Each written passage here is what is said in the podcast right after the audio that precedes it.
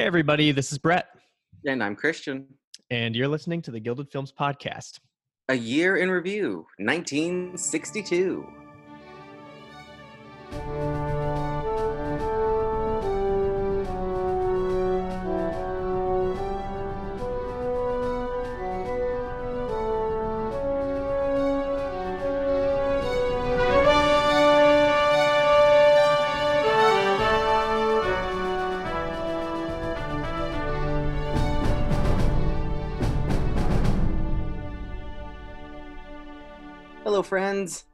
Welcome back to our podcast, Gilded Films Podcast. Uh, in the last episode, Which Picture Was Best, we discussed the five nominees from 1962. Pretty good year. We had The Longest Day, The Music Man, Mutiny on the Bounty, To Kill a Mockingbird, and the big winner, Lawrence of Arabia. Uh, Brett and I did that alongside our co host, who we'd like to welcome back. Hello, KB. Hello, hello. Good to be back. Thank you for being back. So, for this episode, as always, we're going to be talking about six movies that we picked. Each of us picked two. We'll be talking about those. We will be, of course, um, giving some brief shout outs to other films from 1962 and giving our personal awards. So, uh, Brett, do you have anything to say before we start? Not, I don't think so. We got some good movies to go over, so let's just go ahead and jump in. Cool. So, our first movie is one that KB picked. And KB, you take it away. Okay. Uh, the first one that I picked was Cleo from 5 to 7, which is a very interesting uh, film. It's a French film set uh, in 1962 by the director auteur Agnes Varda. And the, the most impressing thing about this movie is that it actually takes place in real time. So it's a story of a young, beautiful woman who's waiting to hear the test results from her possibly having cancer, and you just follow her life as she goes around town.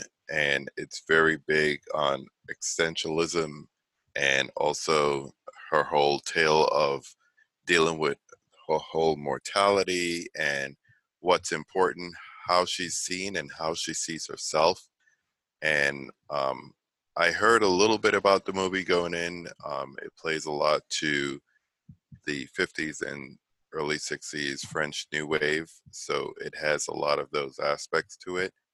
But um, just by having that, but also seeing people from uh, popular French New Wave films kind of make little cameos in it, that was pretty cool about it too. So um, I, I enjoyed it overall. What did you guys think? Yeah, um, this is a movie that's been pretty high on my French film watch list for a long time. Obviously, the, the French films of the, you know, that French New Wave era are pretty popular and really notable for their influence. And this is one I've always wanted to watch simply because it was directed by Agnes Varda. Um, and I'm not like terribly familiar with her filmography, but just her as a person is amazing. You know, um, she just passed a year ago at age 90, and she was always so charismatic and eccentric, um, whether it be at awards or just in person and her collaborations with different artists. Um, so I was really interested in that aspect of it. Um, and really taking this idea of an existential crisis, I think a lot of those movies are that deal with some of those things and mortality are so often told from the male perspective. And so having this from um, a woman's perspective and a really, really great performance from Corinne Marchand. I'm probably butchering that name, but she's really great in this movie. Um, and, you know, seeing her go through and trying to figure out how to spend what may be her last day without facing a true health crisis, potentially being diagnosed with cancer. And it was easy to see some of the influences. Really love the scene with like her kind of close up solo. I thought, man, that kind of reminds me of La La Land and Emma Stone's solo in that. And so different things like that, you can kind of see where things were coming from and noticing that Varda is really telling a true naturalistic, realistic story, but also experimenting with some things a little bit too. And so really enjoyed it. two thumbs up, absolutely. Some great supporting characters that come in here and there, um, and kind of influence her journey as well is pretty great too. So I loved it. Um, this is my second time seeing it. I think I liked it a little bit more the first time, and that that's a natural thing with me. Um, Brett knows I had somewhat like of a hesitation to watch this, and I realized that my hesitation is because me and the French New Wave, we got a love hate romance going on. Like, yes, I love the 400 blows right as that's starting, but then you get to like the whole existential feeling of life with these movies, and it's like it sometimes goes over my head, just fine. Um, but no, I like this. I like the simplicity of it. Just picking a topic of, well, she's waiting for these test results, and she has two hours. So we're going to show you what she does in those two hours to kill time before she finds out if she's sick or not. And I mean, that's simple to me. That's good writing. That's a good story. Yeah. But I mean, yeah, I will admit that this somewhat went over my head I don't know if I want to feel these feelings while watching it, of like questioning my own life and mortality. And I also find that from seeing some of the films of Varda, I prefer more of her documentaries than I do her narrative features. Same thing with me. Um, yeah. Her documentaries are pretty awesome for the most part. Um, the thing that really struck me with this uh, movie was the use of mirrors mm, and yeah. how she basically started the movie like thinking not only you know her own beauty in the mirror and looking almost looking for mirrors wherever she went but just starting off thinking everybody's looking at me and how that kind of engulfed her and basically became how she lived her life whereas in a matter of time toward the end of the movie that has changed so much um, it was also with the whole like image thing. It starts out in mm-hmm. color briefly too, yeah. with the tarot cards, and yeah. then like once she's like, okay, well now I have to wait for this news. She's in every person out in the black and white sense of it all. She mm-hmm. blends in, you know. Yeah, and the um the first person shots that they gave you where she's seeing everybody looking at her if you really look at it, it's almost like she's looking to see who's looking at her. So I, I think all that growth in that little space of time, albeit, is um, the thing that really struck me with this film. Yeah. Yeah, definitely. I love that. That's really interesting theme that kind of is present throughout it all. And I really, I was just really interested in seeing what would happen here. And I'm not going to reveal the ending, but there was an ending that I expected and that I wanted, and it was not the ending I got. Um, but I still really enjoyed the ending. Like I was happy with the ending and what came about. And really, the last like 20 so minutes of this movie, really, when um, the guy shows up, he's played by Antoine Bourseiller. I'm not sure how to pronounce his name, but he kind of shows up for the last 20 minutes or so and is just like super lively and the film kind of takes a new direction once he comes along and so it finishes really really strong even though it wasn't what i anticipated or thought it was going to do so yeah really good um so a few things about this movie it did premiere at cannes in 1962 we talked about some of the themes explored you know the stereotypes that men subject women to the presence of the war in algeria is kind of common throughout the movie especially that existential piece. Like KB said there were cameos by jean-luc godard and anna karina and eddie constantine which is really interesting because there's another movie this year called my life to live or vivre sa vie or something along those lines where anna karina's lead character and she keeps talking about how she starred in a movie with eddie constantine in that movie. So interesting there. And it was ranked number two in BBC Culture's films directed by women. And I've so often seen this as kind of one of those trailblazing, influential movies that was directed by a woman um, and was inspiring in that regard. So I see it mentioned a lot for that. But really, really good French film, not nominated for any Oscars, but in my opinion, should have been. And so we'll get to that later on as well. Yeah. Any other thoughts on Cleo from five to seven before we move on? Perfect. All right. Well, Christian, I think you got our next movie, so go ahead and take it away. Well, if you all thought existential crisis was, you know, fun, let's talk about the world's happiest and high family. so, um, this is Long Day's Journey into Night. Night, Dorothy, Night, Rose. Okay, that's a Golden Girls reference. There's one in there. Anyway, so this is based on the play by Eugene O'Neill and it's directed by Sidney Lumet. It stars Katharine Hepburn, my favorite actors, Ralph Richardson, Jason Robards, and Dean Stockwell. They are the Tyrone family and they have issues. Okay. The father, Ralph Richardson, is a washed up actor. These sons are both drunks. One's a thief, he, he, he's a bum. And the mother, Katharine Hepburn, she loves her morphine.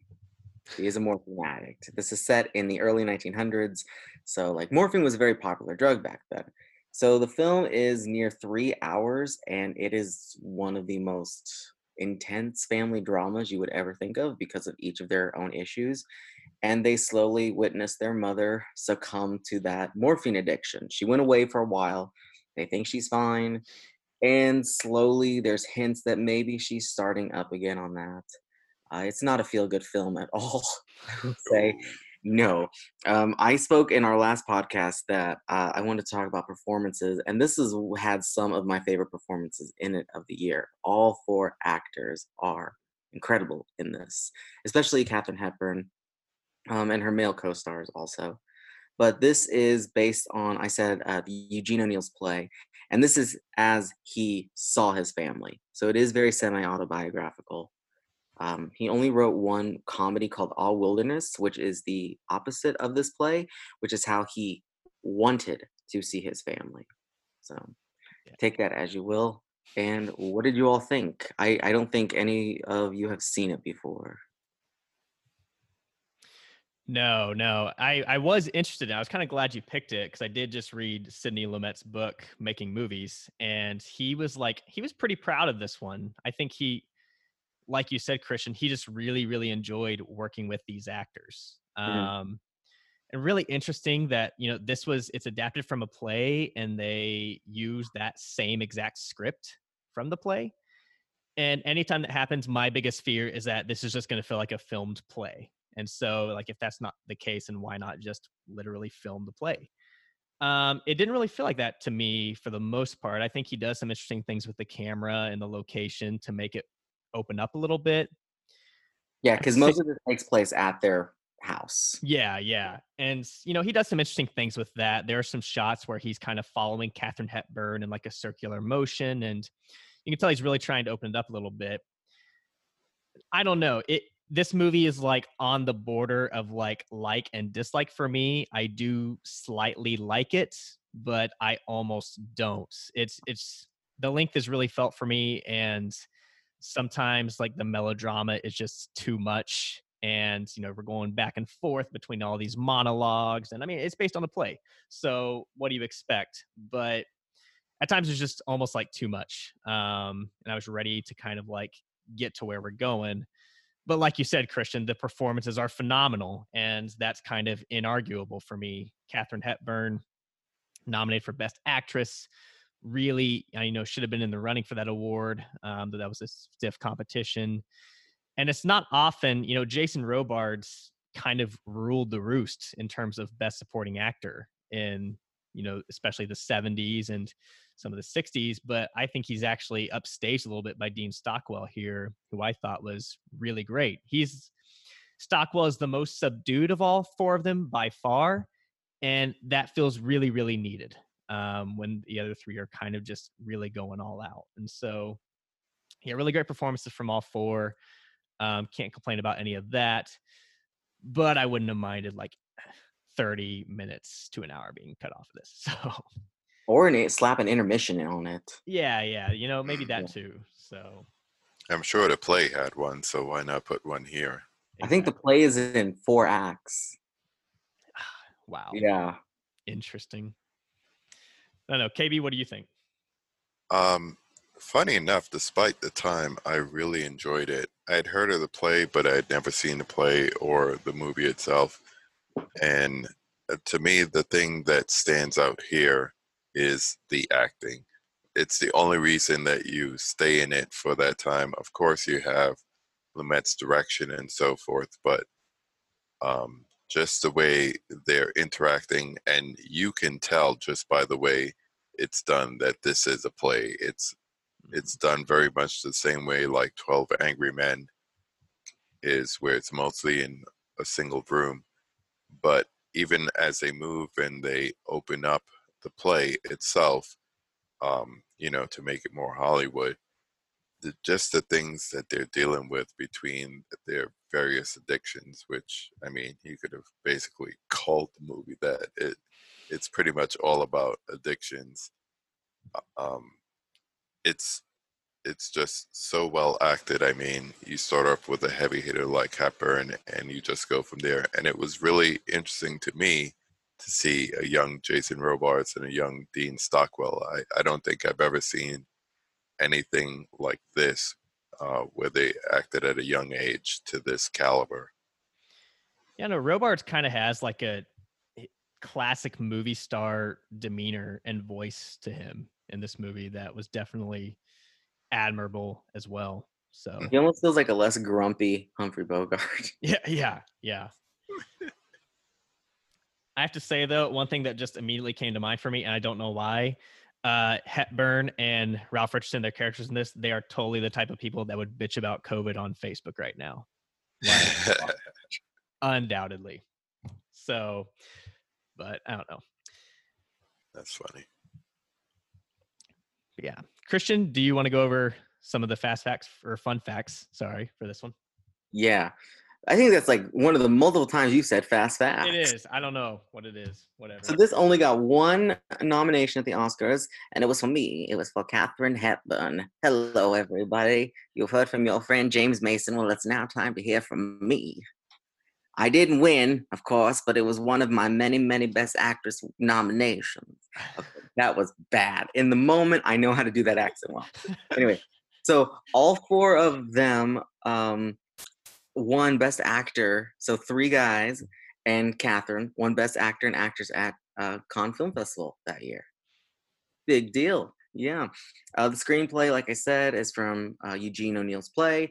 He was awarded the Pulitzer Prize posthumously. I believe he actually died more than a decade before this play even came out. Oh. Yeah, that's the fun thing about that. He had already been dead. It was produced in Sweden first because Sweden liked his plays more than they did in the United States. So Lumet and the cast agreed to work for a lower fee in exchange for a percentage of the film's profits. Um, filmed completely in sequence, which I mean, obviously, I would definitely have done that because you start out with like sort of a normal family and it breaks apart very easily, very quickly. And Marlon Brando was originally offered the role of Jamie Tyrone, who went to Robards. And as we know, Brando, he decided to get on a ship called Bounty and stage a mutiny, and it took forever to get that damn mutiny. but that is another episode. Gosh. Which you can listen to. So. Indeed, it's the one before this. yeah, that's a long day's journey into night. It's not the feel good movie at all, believe me. No, No. not at all. But yeah, long day's journey into night. Definitely um, an interesting Lumet picture and one we're checking out. So Did I just want to say because you did say that you read his book? Did he what did he say anything interesting about the production of this at all? Not a whole lot. It- he did, I, he talked a little bit, if I recall, about the script and about that process of just going with that because he was like, okay, he read the script and was like, this is something I want to make. Like this is something I long for. And he said he just really enjoyed working with Hepburn. He talked a lot about her and how great she was in the movie, and um, you know that one of those things where he talked a lot about actors being cast perfectly or being miscast, and him saying that this is one that was cast perfectly.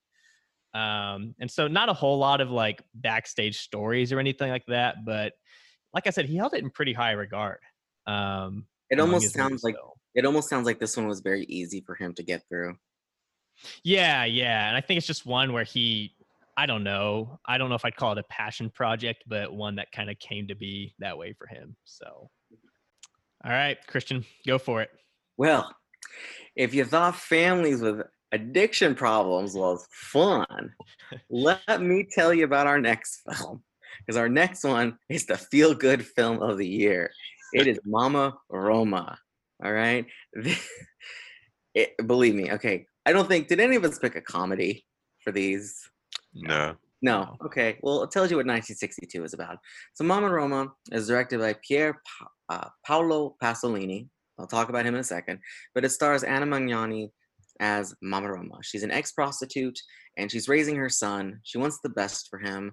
Uh, she sells vegetables. And then her son discovers that, hey, mom was once a lady of the evening, a hooker. And he doesn't really like that. And because of that, he sort of gets away from her and the good business she's running and becomes this little petty theft and yada yada. He turns to the dark side pretty much. He's very resentful. And, you know, she's just trying to raise him and make it the best possible life. This is Italy. It's 19, I believe it's supposed to be set in the present, so 1962, but it's less than 20 years after World War II ended, but you still feel that sort of neo-realism that Italy is known for. You feel sort of the decay of the buildings. It's still very much coming back together still. And it's been this long. It starts out it I think it does start out a little bit past before 1962 and then it comes to modern era. But yeah, um very deep film. I picked this. I don't know. I like Italian films. Again, with my French neo uh, my French new wave, I prefer the neo-realism stuff. The French, so we lost the audience there. it's always me who's doing this. But yes, so what say y'all's? This is and this was a somewhat hard movie to find. I think I had it recorded from like a year ago from TCM, and that's why I picked it too. I wanted to watch it finally. Yeah. Yeah. First of all, I'd like to thank you for giving me a challenge for finding this. but um, luckily, there's a lot of people in Russia who like this movie. That being said, that being said, um, it was very interesting. I went through a phase where um, I was very big on Italian movies and always looking for new ones, especially from the 60s. Um, that seems to be like their best period, think divorce Italian style, that, so forth. So um, I was pleasantly surprised with this one. Um, the lead actress, I cannot say her name. Anna Magnani. Okay, thank you. You have fun with that. Um, I I think she did a really good job of showing the conflict, the inner conflict between trying to move on and literally getting pulled back in. I just think of that line from the Godfather movie. But um, I don't know. The kid that played her son just rubbed me the wrong way. yes. I don't know what it was about him. I was like, man, you need to get beat up. literally, somebody really needs to beat you up, and you need to literally be the man of the house and get yourself some. You know, he he had that job for a little bit there, but you know, it was just really to have his mother be proud of him and whatnot. But at the same time, I was like, if you're old enough to chase girls, you're old enough to get a job. Yeah, no, I, I agree. Um, you know, Anna Magnani, the Italian Meryl Streep. Um, I mean, I mean, if you look at her, she looks just like her, like not even kidding. Um, yeah, she's really good. I, I really enjoyed her, but I agree, KB. The the son in this, you know, keeping in mind that you know it is realism, so a lot of these actors are you know non-trained, non-professional actors, but Mhm. just could not get into his performance, couldn't really get into his character, and it the film really wants us to because it presents him almost as if this, you know, he's a good kid, but he dwindles into a life of petty crime, and I didn't get enough of that personal transformation um, from being simply.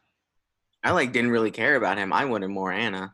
Yeah, Yeah. no, same. Yeah, I almost thought he was doing it because he was bored.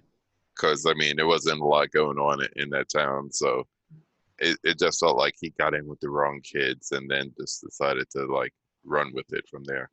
Yeah, exactly. And so maybe that's the biggest problem I have is that the, the film doesn't focus where I would prefer for it to focus. I mean, I, you know, Mama Roma, she's the lead character, but there are definitely stretches of this film where she is not present, and that's felt. Um, there's also this like really interesting thing about the quote unquote Hicks versus like the people who live in Rome. And I'm like, I want to know about that. Like, I don't know what, what is this? You know, why, you know, why are they using this terminology? What is, what are they going for here? And, you know, it's just kind of a passing thing. Did you not see the wedding? What's that? I said, did you not see the wedding? Yeah, but like that's like it's it's the wedding and they're they're having fun with it and then like that term keeps coming up throughout the movie and that's the only exposure we get to it. Well, it's like you're supposed to know it beforehand, but like, hey, Pasolini, we don't know what that means. And and probably for folks in Italy at the time, it probably made a lot more sense. So I I give it, you know, that's not something I would like ding it about on a rating, but something where I could use a little more focus. But I don't know. I I'm like Christian. I love Italian neorealism. That's like my favorite film movement probably. I really love the stuff from the 40s, and so this is kind of tail end. I don't really like it as much as that stuff, but I still enjoyed it. I enjoyed how it kind of sympathizes with the sex workers in the movie um, because Mama Roma is one or was one, and you know um, it may not be the perfect portrayal, but it's a lot different than you would typically see in 1962 or even Yeah. today. So There's one thing they did really, really well, and it was basically the way they captured the walk home. yeah, and they did that uh, a few times. Um, not to go into it too much, but just the way they captured that, and it was almost like I don't want to say it was breaking the fourth wall, but it almost gave you that type of mental feel that that's what they were trying to say. Like, hey, I'm giving you insight into this woman's life so that you can understand it. So I really, really like the way they did that. yeah, I agree. You want me to read the fast G- Go for it. All right. So this again, uh, directed by Pierre uh, Paolo Pasolini. This is my first Pasolini film, in full. I will tell you what I have seen half of. Uh, it was controversial. He was controversial in his own right uh, due to blunt his blunt style and taboo talks topics such as sex and sexuality. I have sat through half of Salo or the 100 and whatever days of Sodom. Yeah, so I've seen half of that film it's something. Okay, this is nothing compared to that. Uh, but this was criticized by critics and audience for its use of language as well as by fascist. I'm not sure why the fascist part. uh, There is a very lengthy Wikipedia bio with him versus the fascists. And then he was most likely shot and killed by fascists. I just want to point that out. Yes. Um, like Brett said, consisted of mostly non trained actors. And then I found that this contradicts Roberto Rossellini's Open City, which also has Anna Magnani in it. That's a great film, by the way, because it shows that time has changed from post World War II, where people aren't good Italians anymore, aka the ones trying to rebuild their world, but instead they are whores, pimps, and thieves. Yeah, Hmm. interesting. Interesting. It's like we're still in this decay and crumble, but instead of being like the righteous people gonna build up our town, where yeah, we're quote unquote in the gutter. Yeah, it is really interesting too how the final shot of this movie is a look on Roma and how it ends that way too. So it kind of connects there. But yeah. So that's Mama Roma. Any final thoughts before we move on? Feel good film of the year. Absolutely. Okay, so our next film is the first one I picked, and it is called The Manchurian Candidate. Um, so this was directed by, let me see, John Frankenheimer. Yeah. And um, it stars Frank Sinatra as a former um, member of, I want to say, the Army, and he fought in the Korean War alongside uh, Raymond Shaw, who together they were POWs and they were captured and taken into Manchuria and underwent a series of like tests by communists um, from China and Russia who would basically have this plot to send these POWs back to the US as if, you know, they had been rescued and they were all good, but using brainwashing techniques as a plot to subvert um, the US and overthrow the government, basically. And so, definitely, you know, feeding on those Cold War fears, um, fears of communism from China and Russia. And it kind of turns into a thriller of sorts where um, Shaw's mother is played by Angela Lansbury, and she is married to someone who's basically going to be a presidential candidate, I guess a vice presidential candidate. And so she's kind of one who's kind of involved in this too, and is kind of serves as the main villain of the movie for a lot of it. Um, yeah, Shaw basically one minute he's fine, and the next minute he um, turns into a killer, basically, who a paid assassin for the communists. And at the same time, Frank Sinatra is his superior from the army who is kind of trying to figure out what's going on.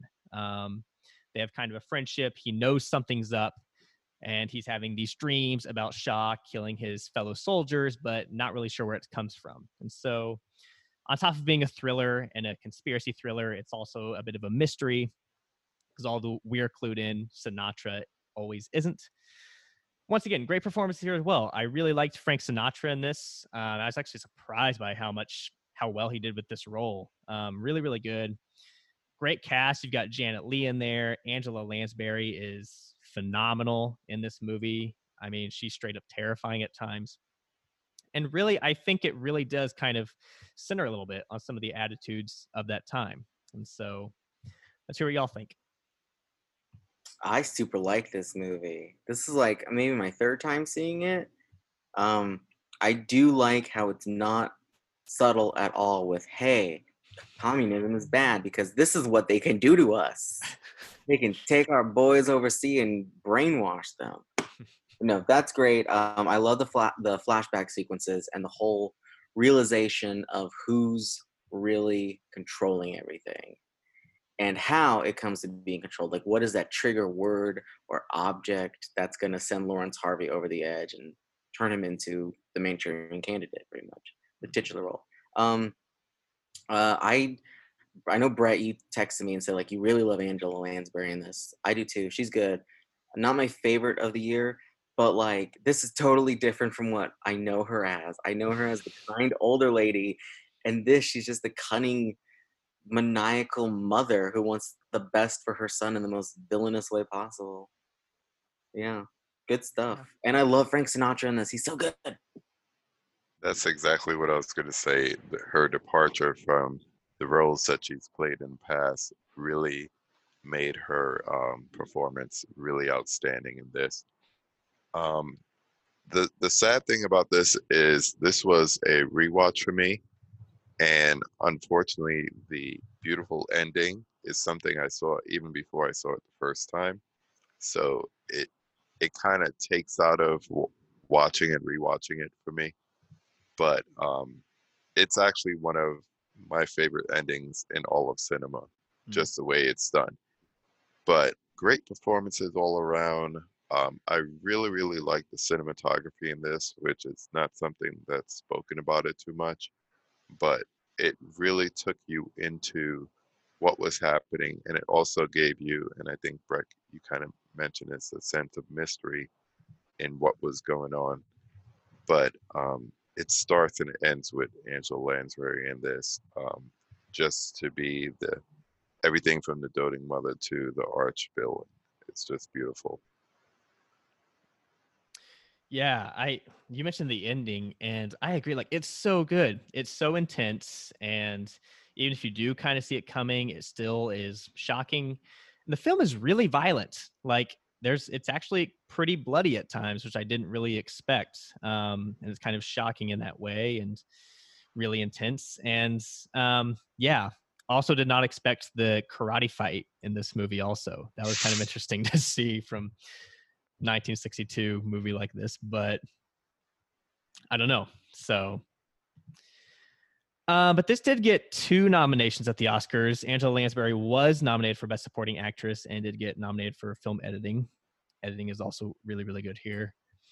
Based on the 1959 novel from Richard Condon, um, it was originally listed on the AFI's 100 Years 100 movies at, night, at number 67, but it was removed for the 2007 edition. So, who do we get to update that though?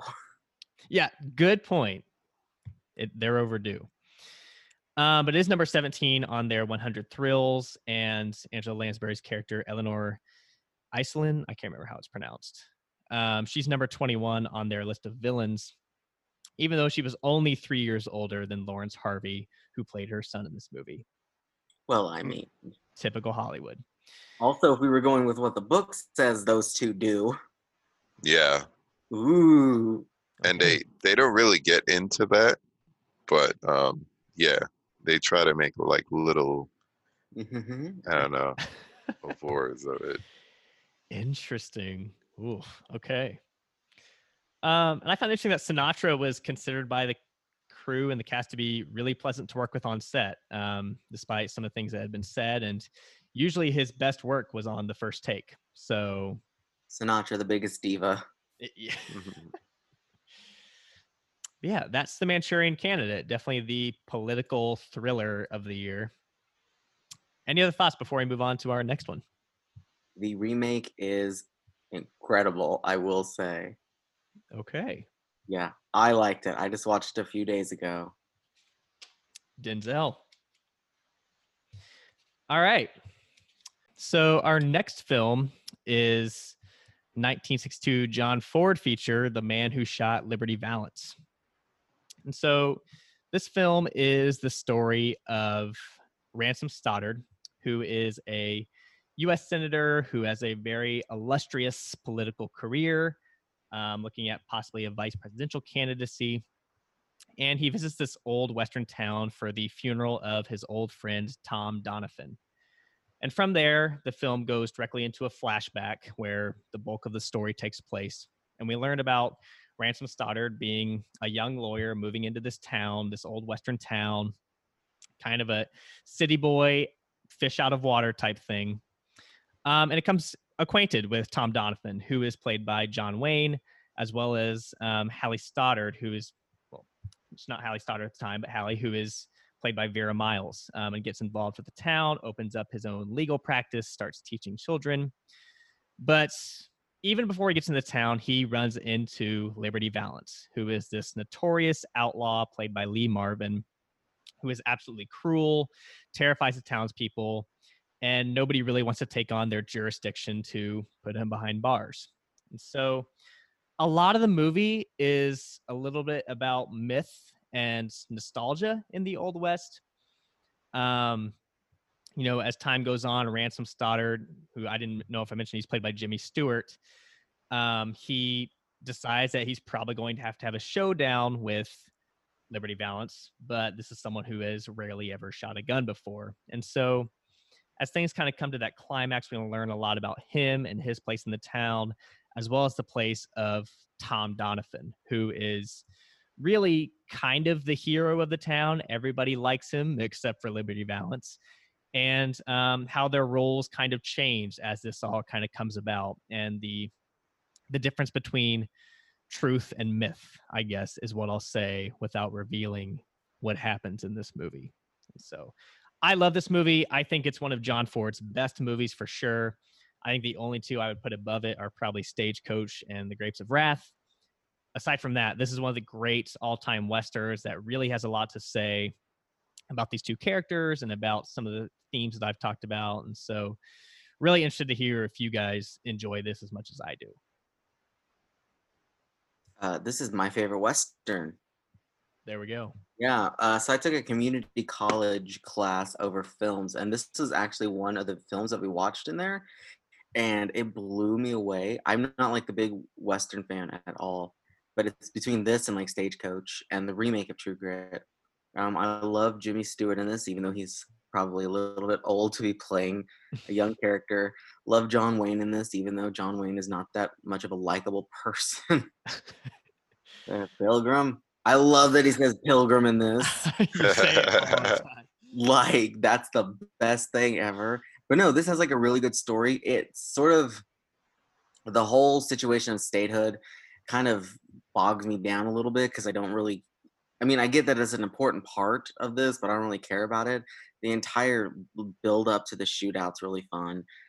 I don't know. It's just a really good movie for western. I'm and it's weird to say because my favorite western this isn't about, you know, as they would say, cowboys and Indians.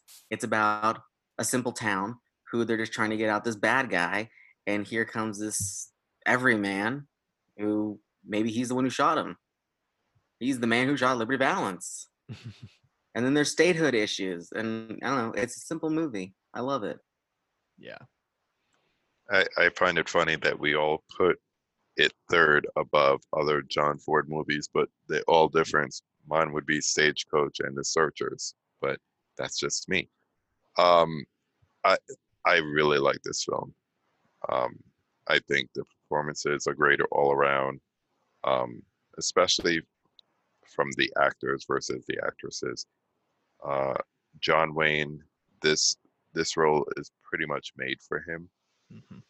and it was the best thing about him in a supporting role is that he could still pull off the nuance that he does in all of his roles that he stars in so that speaks more to i don't know his acting ability than anything else um as far as the other performances they're good um not being a fan of like westerns as far as a genre more than anything else. It's one that kept my um, kept my interest, and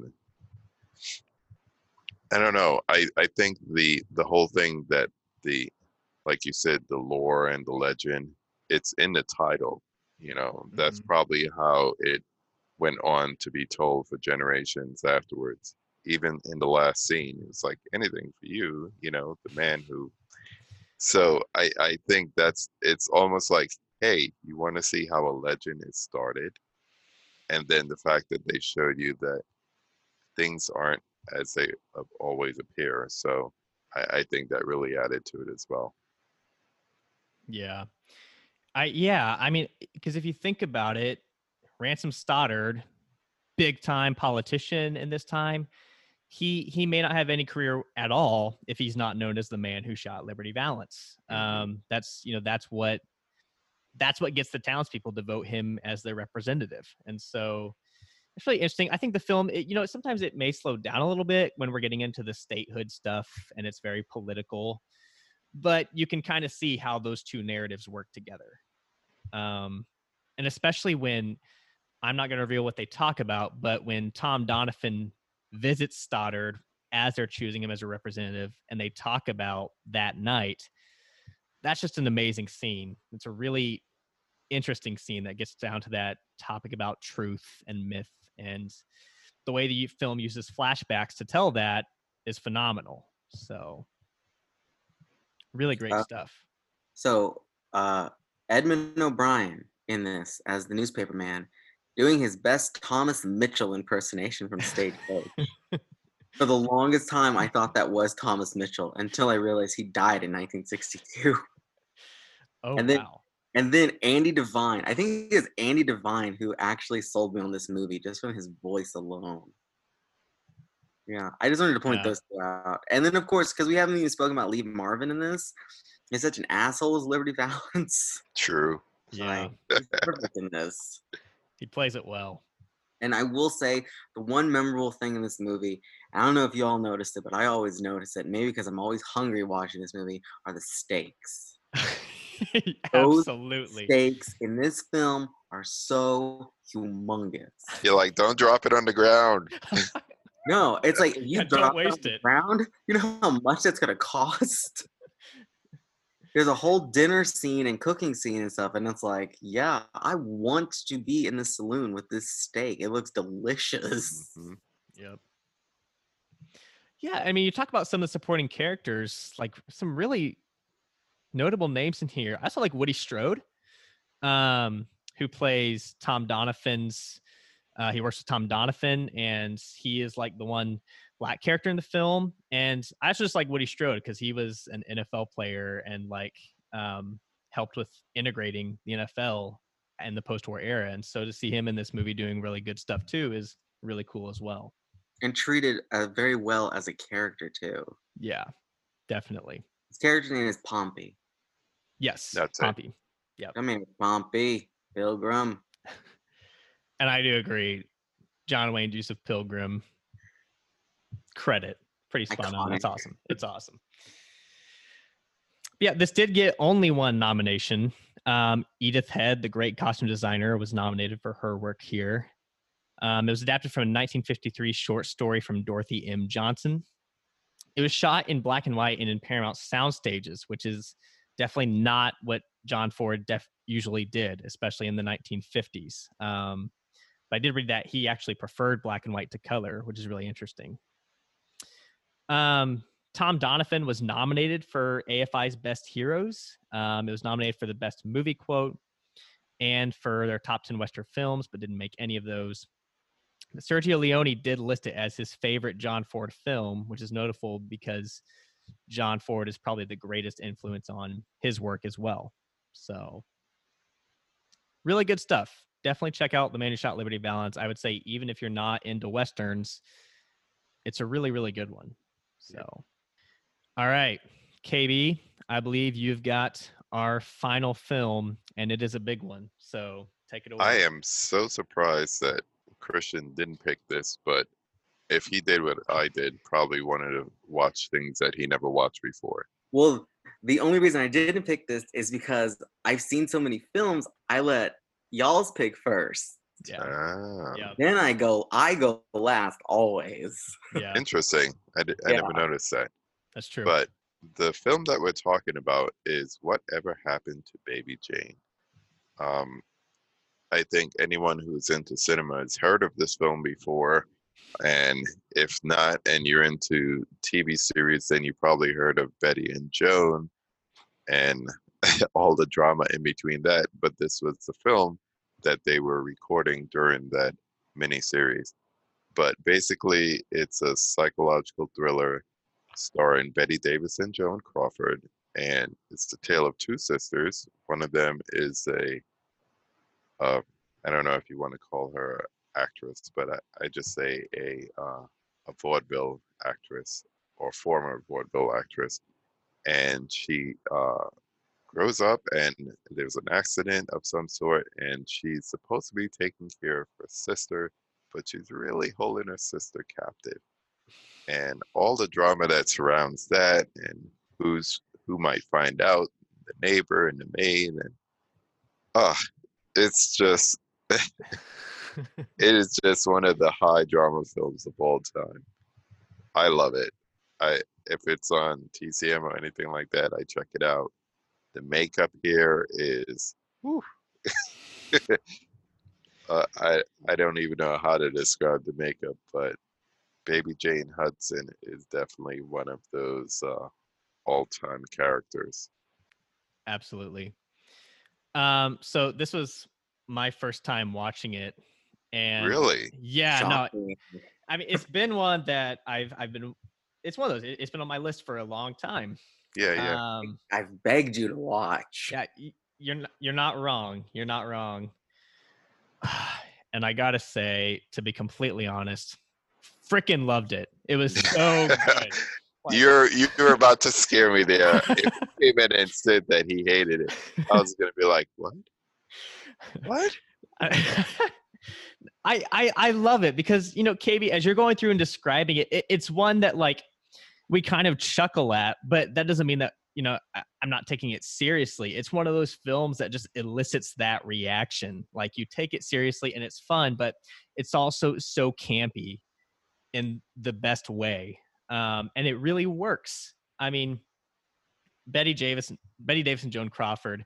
It's amazing that this film is like on par with the drama that was happening off screen.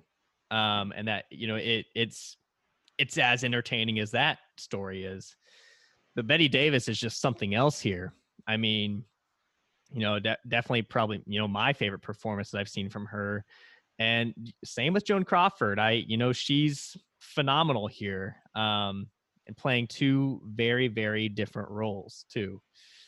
Um, you know, I enjoyed it from start to finish. It's just like one of those endlessly entertaining movies, wanting to know what happens next and not really knowing where it's going to go. The way it kind of plays with different genres, being a psychological thriller, but almost also just being like crazy. You know, it the the the film basically matches Baby Jane's insanity as a character. Um, and I think that's why it works. Like way to go, Robert Aldrich. And so, Christian, I want to hear you talk about this too, because I know you love it, and I know that you are basically a specialist in the Bette and Joan feud. And so, I want to hear your thoughts. I actually thought I was a specialist until um, a former co-host of ours, dear Toby, he is uh, all up more on this because he's actually purchased a book through it and read it. So, but I will try my best. Yes, this is one of my favorite films. I watched it. Well, so my dad's friend, who has um, since passed away, he let me borrow this and a bunch of other movies, and I was like, mm, none of these look appealing. Well, I'll give the Baby Jane one a try. I put that in when I was young and I was like, holy shit, what is this movie? it's kind of great. Didn't finish it, had to give the movie back. So it took oh. me a oh, while to like get to the ending of this. Yeah. That's painful. Wow. I know. So when Bette and Joan, the feud show was announced, I was all up on that. But no, those two had never worked together. This is their first time working together. Sort of big Hollywood divas in their own right. I would say Joan more so. Joan was let go by a bunch of studios. Bette was as well. Um, but no, when you have two divas clashing on the same film to get you know their moment to shine, but the film is really focused more on obviously Baby Jane, who's Bette Davis in this. Joan has a little bit to say. Um, I will say, watch the miniseries. It's good. I'm not sure how accurate it totally is, but you get to really know and understand them. Um, yeah that's the rest of your homework, Brett. You got to watch that miniseries. Yeah, true. Also, another plug it, for uh, um, Karina Longworth. Um, you must remember this. Yes, great series on Joan Crawford too. So, mm-hmm. and I will say, I think it might be on Hulu because they just have that FX. Yeah. Will yeah. Okay, good because I want to really see it. it. I've only seen it once through. Um, but no, and then I spoke about in our last episode that there was a whole campaign for Bette of against Bette supposedly that Joan orchestrated to make her lose because it would have been Bette would have won her third, and at that time it would have been the most wins. Um, Katharine Hepburn hadn't what she have at this point one.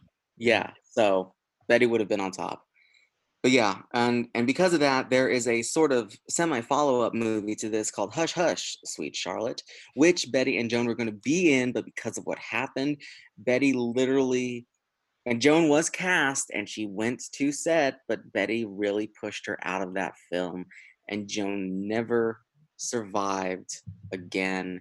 She made her last film was Trog in like 1971, which is not a bad film. It's weird as hell, but it's fun. Um, and then she died in the late 70s, I think it's 77. But yeah, and Bette's career sort of like had a new reemergence after this. Yeah, but no, I've always loved this film. It's great. I really love I love them both, but Bette Davis is just like incredible in this. Mm-hmm. This is much to my love of like Gloria Swanson as Norma Desmond. You see these women on top slowly, slowly spiraling downwards and like I love me that as you wrote here, because I forgot the term, but I hear it as the psycho biddy. Love it. Yeah. Yeah. Um, I, my favorite story that I've read from their whole feud, and you can tell me if this is accurate or if you've heard of if it's accurate or not, but that um, since it was Joan Crawford, yes, that was married to like the Pepsi guy, um, CEO of Pepsi or whatever. And so Bette Davis had a Coke machine installed on set that's the stuff of legend. Like that's amazing. Trolling Eddie. next level. Uh, that's my favorite story from that whole dilemma, but But you are Blanche. You are in a chair. I had to get that in. absolutely. Well, this was directed by Robert Aldrich. Um, it did actually have one win, uh, black and white costume design, which I feel is definitely deserved. Um, four additional nominations: Bette Davis for Best Actress, uh, Victor Buono, am I saying that correctly, for supporting actor, cinematography for black and white film, and sound. So pretty good showing at the Oscars. It's based on a novel. Yeah, I go just ahead. say, did you both know that Bette Davis's daughter is in this? I didn't know. Okay, so she is the neighbor girl, the one with her mother, who they're watching. the whole- Oh. Yeah. And then, of course, like their movie they're actually watching is an actual Joan Crawford film. Yeah. That's that's awesome. Um, it was based on a novel by Henry Farrell. Um, like Chris said, especially for Bette Davis, led to a revitalization of her career. Um, originally received an X rating in the UK because of its controversial plot, which is interesting. It originally had mixed reviews from critics, which really doesn't surprise me. Uh, but it did make a good profit and became a cult film favorite. As Christian said, it's responsible for the proliferation of the psychobiddy subgenre featuring quote unquote psychotic older women. Our good friend Zay could tell you a lot more about that. That doesn't surprise me. Um, and Baby Jane Hudson, number 44 on AFI's top 50 movie villains. I would probably put her higher because I feel like that's pretty iconic, but glad she's on there. Written a letter to daddy. Oh God. Oh yes. Whatever happened to Baby Jane? It's great. Like we all love it. Um, so check it out if you haven't already. Any final thoughts on that before we go into some honorable mentions? Always worth the watch, and you definitely need to watch a miniseries. That's your homework assignment. Perfect. This is one of those, if you were to make a list of like movies that people who don't really want to watch, quote unquote, the classic movies, this is one that's like, no, believe me, this is really, really good. It's enjoyable. You will get into it. Yeah, definitely. Okay, well, we do have some honorable mentions here. I have to say, I thought 1962 was an amazing year for film. Um, just some of those that are included here in the honorable mentions as well. First one I've listed here is Ivan's Childhood, Russian film from Andrei Tarkovsky. Feel good movie of the year. Checking out. No, don't take that seriously. Um, great anti-war movie. Uh, we also have The Miracle Worker, featuring Academy Award winners Anne Bancroft and Patty Duke in their respective roles. Did you end up watching that? I did. Okay. I did. Good, not great. Good, not water, great. water, Helen, water. Good, good performances by both of them. That's about it. Definitely. That I want to say the entire first time that they encounter one another during the dinner sequence, where she's like, "Everybody leave the room. We're gonna teach her how to eat," is so intense. I love it. Yeah, it is. It's extremely intense. Um, we also have Carnival of Souls, which is pretty pretty essential for those of us here in um, Eastern Kansas. So Why? It's a horror horror film directed by Herk Harvey, who uh, filmed this movie here in Lawrence, Kansas. Um, in fact, our old soundstage at our film program here at KU was named after him, and so it's kind of like a Twilight Zone esque black and white horror film. Really good movie, really fun, um, and interesting too, and well shot despite being very low budget. Uh, we have Days of Wine and Roses, which Christian, I know you saw. KB, have you seen it? Yes, love it. The performance of Jack Lemmon in that movie. If Mhm. Gregory Peck wasn't a thing, my God. Thank you. Thank you. it's so intense and so beautiful and so heartbreaking and it's personal to him because he admitted that he was an alcoholic so Didn't he say like his uh, he grew up with alcoholic parents or something like that? yeah and then also blake edwards who's known for like comedic films this is like a serious topic for him too yeah Victor Victoria, Pink Panther series, Mm. those kind of things. Interesting. Hmm.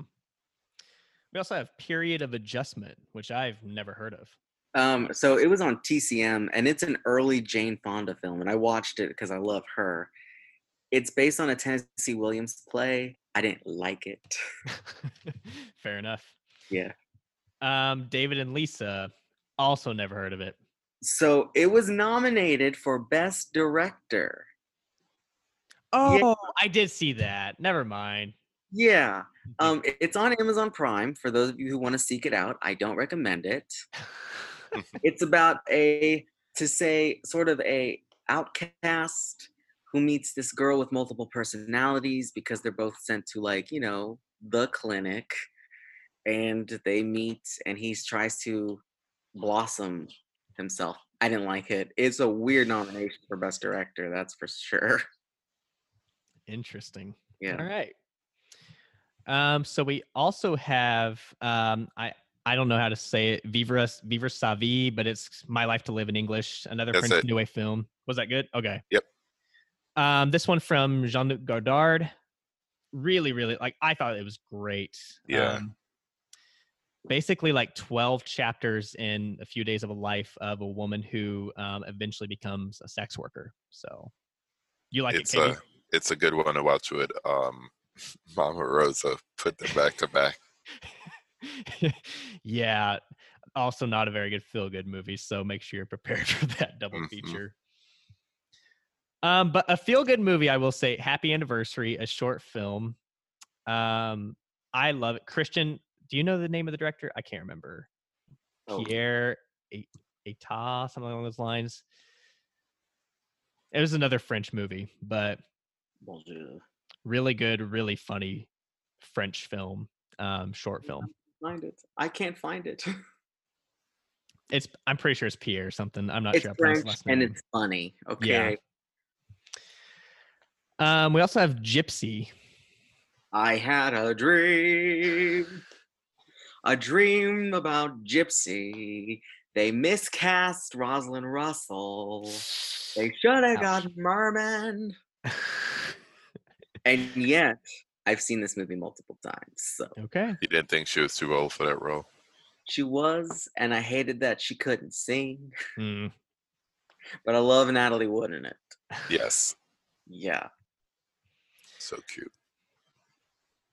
Um, another short film, my personal favorite short film of all time, is La Jetée, which is um, actually mostly told in still photographs and narration. Dark movie, really good though. Very super well cool. done. Yeah, it's cool how they did that. I mean, like Brett said, all still images. hmm Uh, we have the first James Bond movie, Doctor No, this year. I was so happy to see you put that on the list because um, it, it needs to be acknowledged. definitely. I almost thought about picking it for us to watch, honestly, but uh, yet another French New Wave film is Jules and Jim um, from Francois Truffaut. Didn't enjoy it as much as the other French New Wave film from this year, but it is an enjoyable love triangle movie. So, have you both seen it? I, I went through a Truffaut phase, and you know, Criterion was my friend, so I went through Yeah. most of them. That's the when Brett and I took the the foreign films class. I too had my Truffaut phase. so That's the one that I need to rewatch though, because it's the one I was like, eh, it's all right. What's Yeah. your favorite? Mine. Yeah, Um, I love the 400 Blows. Obviously. Yeah. One that nobody talks about a lot is the Last Metro, which is 80s. I think it's Yeah, like real late. That was really good. Um, me personally, I like. Um, I'm I'm looking at my Criterion list because I know it's on there. Ooh, and I will say Day for Night. Okay, I just had to make sure he directed Mm. that. I would say personally, I love the soft skin, and if I'm going to buy any Truffaut Criterion be, besides 400, it would be that because the extras on there are beautiful too. yeah.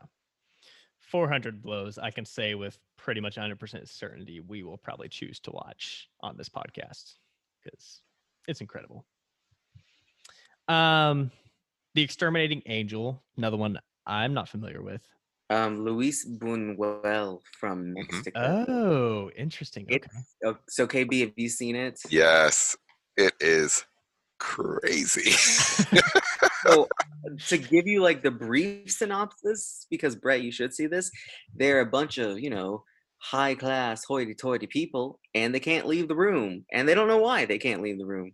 Oh. They keep going to the edge of the room and saying, "I can't leave. I don't know why." And go There's something else.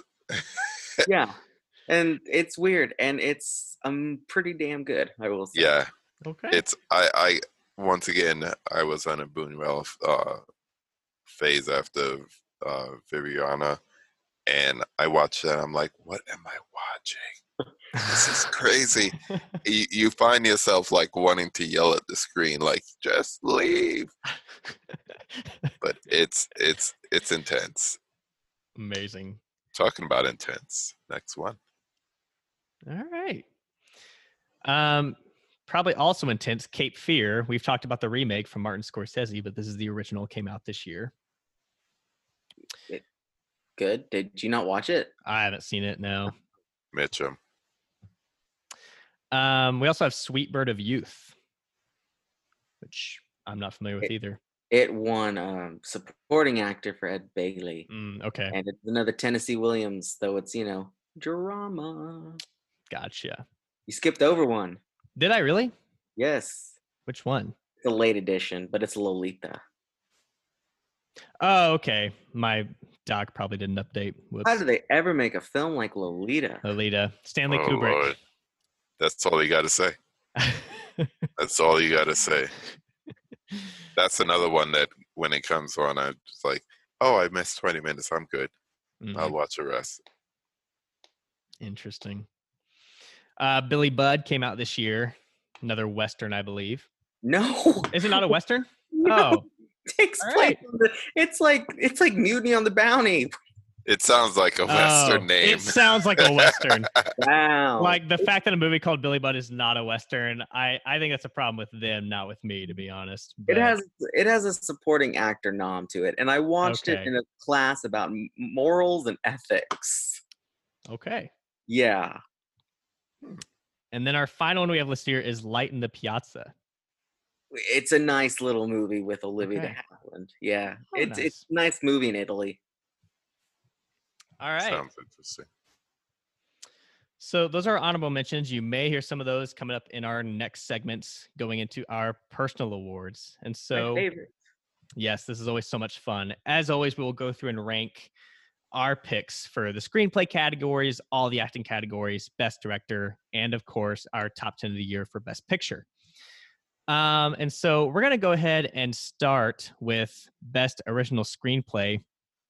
I'll admit I had like literally two for this one because most of the screenplays I watched were adapted. But KB, what do you have and what are your rankings? I only had four for this one because, like you said, it was very difficult to uh, come up with it. So I started with at number four, How the West Was Won. That's another uh, ensemble cast movie that was done that year. I was surprised. I thought it was based on something, but Hmm. apparently it was original. Um, My Life to Live at number three. Uh, Divorce Italian Style at two and I believe did that win original screenplay that year? Yeah, I believe believe so. so. I think it won Yeah. screenplay. And then at number one, I have Through a Glass Darkly. This was the movie that uh, made me fall in love with Ingmar Bergman films, and from there I went to Wild Strawberries and all his other classics. Okay. Very nice. Christian, what do you got? So I only have four. Also, again, a lot of adapted this year. Um, by default, I guess David and Lisa, although I don't really like it. Uh, number three, Mama Roma. Number two, The Exterminating Angel. And because I like me a good uh, Twilight Zone esque film, Carnival of Souls is my number one. Oh, Carnival Souls. Didn't think about. It. I'm actually going to add it into mine. Now that you said that. Oh, There we go. And I apologize if some of these are actually adapted. I it's so hard to tell sometimes. But it's my hard a lot of these are like inspired by an unpublished short story. exactly, exactly.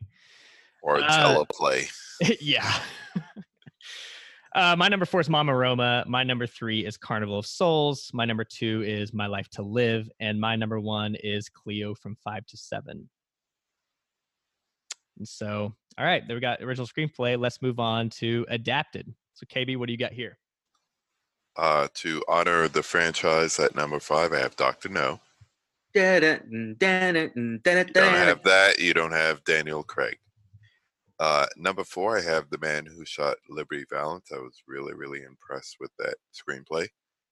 At number three, I had to give a shout out. That's why I gave uh, Christian a thumbs up when he started to write Lolita, because if you didn't mention it, I was going to mention it here. At number two, I have Jules and Jim. And then, of course, at number one, I have To Kill a Mockingbird. All right. Christian, what do you got? Okay, so I have number five, The Miracle Worker. Number four, Whatever Happened to Baby Jane. Number three, Days of Wine and Roses. I think it's based off of a book. Uh, number two, Long Day's Journey into Night. And number one, Tequila Mockingbird. Okay.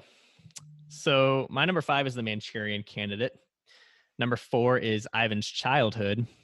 Number three, I have The Man Who Shot Liberty Valance. Number two, I have Whatever Happened to Baby Jane. And number one, we agree to Kill a Mockingbird. Like literally one of the best adaptations ever. So, Yep. of course. I just have a question. Who directed Ivan Childhood? Uh, Tarkovsky. I don't even think I've seen one. Of, I don't even think I've seen one of his films yet. This is my first one. And so I've heard this was the most accessible one. So I'm glad I started here. So, Oh. All right. Next, we got Best Supporting Actor. KB, take us away. I was kind of uh, torn between number four and number five because both Jason Robards and Dean Stockwell did such great jobs. So I have Stockwell at five, Robards at four. At number three, I gave it to John Wayne for doing a supporting actor role as well as he did for his leading roles in other westerns. At number two, and this was tough because I really wanted to give it to him at number one, but I gave Brock Peters for his performance, especially in the uh, in the courtroom. Mhm. Number two, and just because I had to go back and watch it again, I gave Gregory Peck uh, in Cape Fear number one. That That's- that last watch put it over the top. I'm really interested to see now if you're going to have Gregory Peck double winner with this. Really interested. Not this is going to be intense. All right, Christian, let's hear yours. All right, so I have Mr. Stockwell at number five. I have Sinatra in supporting for number four. I support that. I support that. interesting. Somebody for number three who KB didn't have, which I was actually surprised, Mr. Omar Sharif for Lawrence of Arabia. That's right. I forgot. I totally forgot he was so good. Audible. Oh man, honorary mention. yeah, there you go. I have number two, Brock Peters for Tequila Mockingbird. And my winner is Jason Robards for oh. Long Ooh. Day's Journey into Night. Yeah. Okay. My number four, I actually have Antoine Bourseiller. Again, I don't know, how, but he's the Did one you who shows up. Did you only have four? That's the number four. Sorry, Yeah. I'm at number five. Number five. Um, number four, I have John Wayne, also in supporting for the man who shot Liberty Valance. Number three, I have Dean Stockwell for Long Day's Journey into Night. Number two, I also have Brock Peters there for To Kill a Mockingbird. And my number one did go to Omar Sharif for Lawrence of Arabia. All right. Supporting actress, KB, take it away. I can't believe I forgot Omar Sharif. Um, this this was another hard category for me because I I would say that there's only two outstanding supporting actress uh, things, and neither one of them won. Patty Duke won, which is my number three for The Miracle Worker.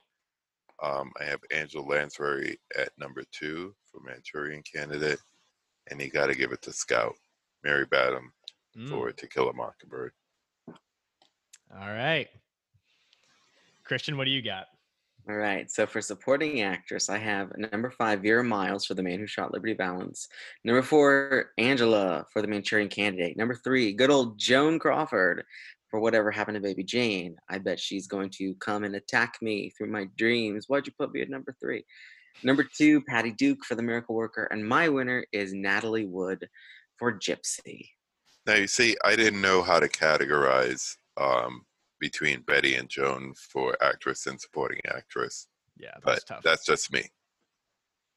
Well, I, I think they were more like co-leads to me. And I think too, though, that I've heard that the studio pushed for Joan in supporting, Mm, Really, Yeah. interesting. and she didn't even get a nom. and bitter. I would be too because if they put for co-lead, it might have split. But you know, Yeah. let let the audience decide. Interesting.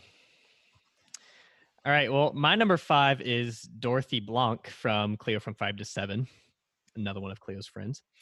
Uh, my number four is Maidie Norman, uh, who plays the maid in Whatever Happened to Baby Jane. Uh, my number three is Patty Duke for The Miracle Worker. My number two is Angela Lansbury for The Manchurian Candidate. And my number one, I got to give it to Joan Crawford. Whatever happened to Baby Jane? I was with you, KB. Like I struggled, and I actually texted Christian, and I was like, "Okay, Joan, supporting lead," and he's like, "Supporting." I'm like, you know what? She gets a win that way, so I'm gonna go with that. But I gotta text Toby. Brett really liked her. I did. But like KB said, I also didn't think there were that many phenomenal performances in supporting actor actress this year either. So, I do like your list, Christian. Though Thank you. all right, best leading actor, KB, take it away. Here we go. this was this was a hard list. I agree. um, I'm going to start off at number five with Marcello Mastroianni in Divorce Italian Style. Um, at number four, I'll give it to Robert Mitchum in Cape Fear. Three, Peter O'Toole, Just for His Eyes in Lawrence of Arabia. Um, at number two, Jack Lemmon. Like Christian was saying, if there wasn't Gregory Peck at number one, Jack Lemmon Oh, so good. Um so good and such a departure when you have a comedian doing dramatic roles. It's so good. Wow. So double winner for KB in Gregory Peck this year. You said it and then i had to cover my mouth. I was like I, I i just think he had a great year. Definitely. and imagine if that happened. Oh, ah the drama of it all i love it historic. All right, Christian, what do you got? So for my number five, I got Ralph Richardson for Long Day's Journey. that Number was four- number six From number four, I got Peter O'Toole. Number three, I have Laurence Harvey for the Manchurian Candidate. Yeah. At number two, Jack Lemmon, obviously. My God. And Brett knows this, but I texted you saying, should Gregory have won? it was that conflicted. Mm-hmm. Uh, but yes, my number one is Gregory Peck for To Kill a Mockingbird. shout out to joe clay All right. My number five, I actually put Frank Sinatra in lead for the Manchurian candidate. Yeah, sorry. I think Laurence Harvey's supporting, but interesting.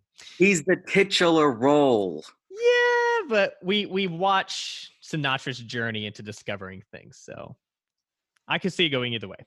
Uh, my number four is Jimmy Stewart for the Man Who Shot Liberty Valance. Number Brett, Thanks, Brett. number three, I have Marcello Mastroianni for Divorce Italian Style. Clearly, I have to see this movie. It, it, it's a good movie. fun. He's great. He's great. Uh, number two, I have Peter O'Toole for Lawrence of Arabia, and I have not seen Jack Lemmon yet. So for right now, my number one is Gregory Peck for To Kill a Mockingbird. Add that to your homework Yep, that and Feud Bette and Joan. We got it. All right, KB, take us away with Best Leading Actress. another hard category Oh, Um, at number five, I have Anne Bancroft as Anne Sullivan in Miracle Worker. Uh, Lee Remick, I thought she did a pretty good job in Days of Wine and Roses, but that was also bouncing off the greatness of Jack Lemmon in that performance. Because I have them as co-leads, I have Joan Crawford at number three for Whatever Happened to Baby Jane. And at number two, I have Bette Davis in the same movie. ooh, Um, I think Bette had a lot more to work with, and I would never pick a side in that feud, but um, you know, two A and two B, with the A going to Bette, and Katharine Hepburn, Long Long Mm. Day's Journey into Night at number one. Um, she's the one that kept me watching uh, when she was off the screen. I would say, except for the last half hour, it was like bring her back on the screen. All right. Christian, let's hear yours. My number five is Lee Remick for Days of Wine and Roses. Number four, Anne Bancroft for The Miracle Worker. Three, Katharine Hepburn for A Long Day's Journey into Night. Number two, this is where I put Mary Badham for To Kill a Mockingbird. So you put her in the lead actress role. Okay. I Yeah. think she was she was nominated in the supporting, right? Yeah. Yeah. Yeah, okay. But because she's a kid, they're like, y'all can't be lead. Yeah. At number one, yo Bette Davis for whatever happened to that damn baby Jane. Mhm. All right. My Oh my number gosh. five. I'm very interested in this. I, I agree with KB though. Like this was very, very hard. I actually like really hard choosing my number five. I had to leave some great actresses off, which was difficult. Uh, but my number five is Anna Karina for My Life to Live. My number four, I also had Mary Badham here for To Kill a Mockingbird, mostly because it's it's her point of view. So that's a tough one. Um, number three, I had Anne Bancroft for The Miracle Worker. Number two, Katharine Hepburn for Long Day's Journey into Night. My number one is Anna Magnani. No, I'm just kidding. I'm just kidding. oh kidding. my god. I have Bette Davis. Whatever happened to Baby Jane? Number one. wow. They both got to see my face. I apologize to Anna Oh my gosh. for using her there, but I just had. to Christian was about to have a conniption. I did the Olivia Colman unexpectedly winning face. Wow. Yep, of course it's Bette. All right, all right, KB, our penultimate category, best director. Take us away. Okay, at number five, I'm going to start off with a little bit of a surprise. It's three directors Ken Annakin, Andrew Marton, and Bernard Wicki for The Longest Day. Mm. God help putting together that movie across continents, different countries, getting it all together. Uh, Sidney Lumet at number four for Long Day's Journey into Night. At number three, I have Pietro Germi for Divorce Italian Style. At number two, I have Robert Mulligan for To Kill a Mockingbird. And not to say it was a better movie, but you got to give this man credit. David Lean for Lawrence of Arabia. Well deserved winning the Oscar. Yeah. All right, Christian, let's hear what you got. All right, so number five, I have Blake Edwards for Days of Wine and Roses. Number four, John Ford, The Man Who Shot Liberty Valance. Number three, John Frankenheimer for The Manchurian Candidate. Number two, Robert Mulligan for To Kill a Mockingbird. And like KB said, give him credit because it's an amazing direction. David Lean for Lawrence of Arabia. All right, we got quite a few differences here, um, aside from maybe the top. But my number five is Robert Aldrich for Whatever Happened to Baby Jane. Could you imagine having to work with Bette and Joan with all that going on? I mean, give the man some credit. Sober, hard. Uh, number four, I have Jean Luc Godard for My Life to Live. My number three, I have Agnes Varda for Cleo from Five to Seven. Number two, I have Andrei Tarkovsky for Ivan's Childhood. And I wanted to give him the win, but like you said, KB, you can't deny what David Lean did with Lawrence of Arabia. So he is also my number one deserving winner. All right. The big I would one. like to say one thing. Go for it. and I'm thinking back on all of these episodes that we've done. And something, let's see. I think Agnes Varda might be the only the third woman so far that any of us have put on a list. Behind Yep. Jane Campion for the piano, and if anybody put Kathryn Bigelow for Zero Dark Thirty. Yeah, I'm pretty sure. So we have to look back, but those, So sadly a small list. Yeah. Mm. Yep. definitely an issue. All right, we have reached our big category, Best Picture. We normally just treat this as our top 10 of the year. So, KB, I'll let you take it away with what you got. I got five. All right. So at number five, Lawrence of Arabia. I'm sure most people will put it as number one, but we, that's last week's episode. Good. Moving on. number four, Days of Wine and Roses. Number three, Cleo from five to seven. Number two, The Manchurian Candidate. And as you can expect, number one, To Kill a Mockingbird. All right. Christian, what do you got? Okay. I had to think about this. This is kind of hard. All right, so the top one not so hard, but some of these lower ones. So number 10, Cape Fear. Number 9, Long Day's Journey into Night. Number 8, The Music Man. Number 7, Lawrence of Arabia. Number 6, The Manchurian Candidate. Number 5, because I really did like it, The Miracle Worker. Uh, number four, Days of Wine and Roses. Number three, my favorite Western, The Man Who Shot Liberty Valance. Number two, To Kill a Mockingbird. And number one, Whatever Happened to Baby Jane. Well done. Okay, so my number 10 is Divorce Italian Style. Number nine, I went with The Longest Day. Number eight, The Manchurian Candidate. Number seven, The Man Who Shot Liberty Valance. And like going up here, I consider these all like great films. Number six, Lawrence of Arabia. Number five, I have Cleo from five to seven. Number four, I have To Kill a Mockingbird. I know, I know. Number three, My Life to Live. Number two, Ivan's Childhood. And number one, Whatever Happened to Baby Jane if you couldn't tell from my list, I thought this was an amazing year for international movies outside the US. So I really need to see this Ivan's childhood because yeah. all of a sudden you're their PR department. Ab- absolutely. This is like anti-war film deluxe. Really, really well shot movie too. So But to put it above what you put it though. you know what? I, I mean, I, I just look at Christian's face when you when you said that. No. Mm. Yeah. I think the my bold take here is having to kill a mockingbird number I'm, four. Yeah, but, that's that's the one that hurt the most. but you know, give some credit. Give some credit those international filmmakers this year. But yeah, so you have it. I, I think we all agree, obviously, according to our last episode, to Kill a Mockingbird, without a doubt, the best Best Picture nominee.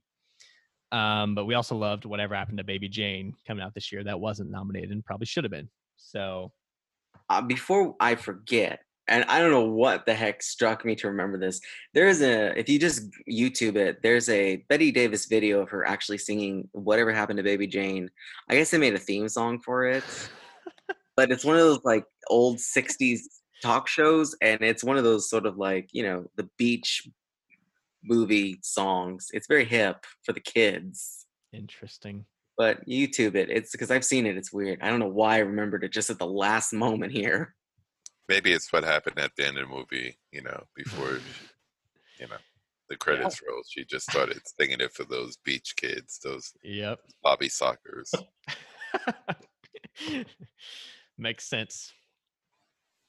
But yes, as always, thanks for listening. Um, as always, rate, review, subscribe on Apple Podcasts or wherever you listen. Make sure to follow us on all the social media Facebook, Twitter, Instagram, Letterboxd, gildedfilms.com.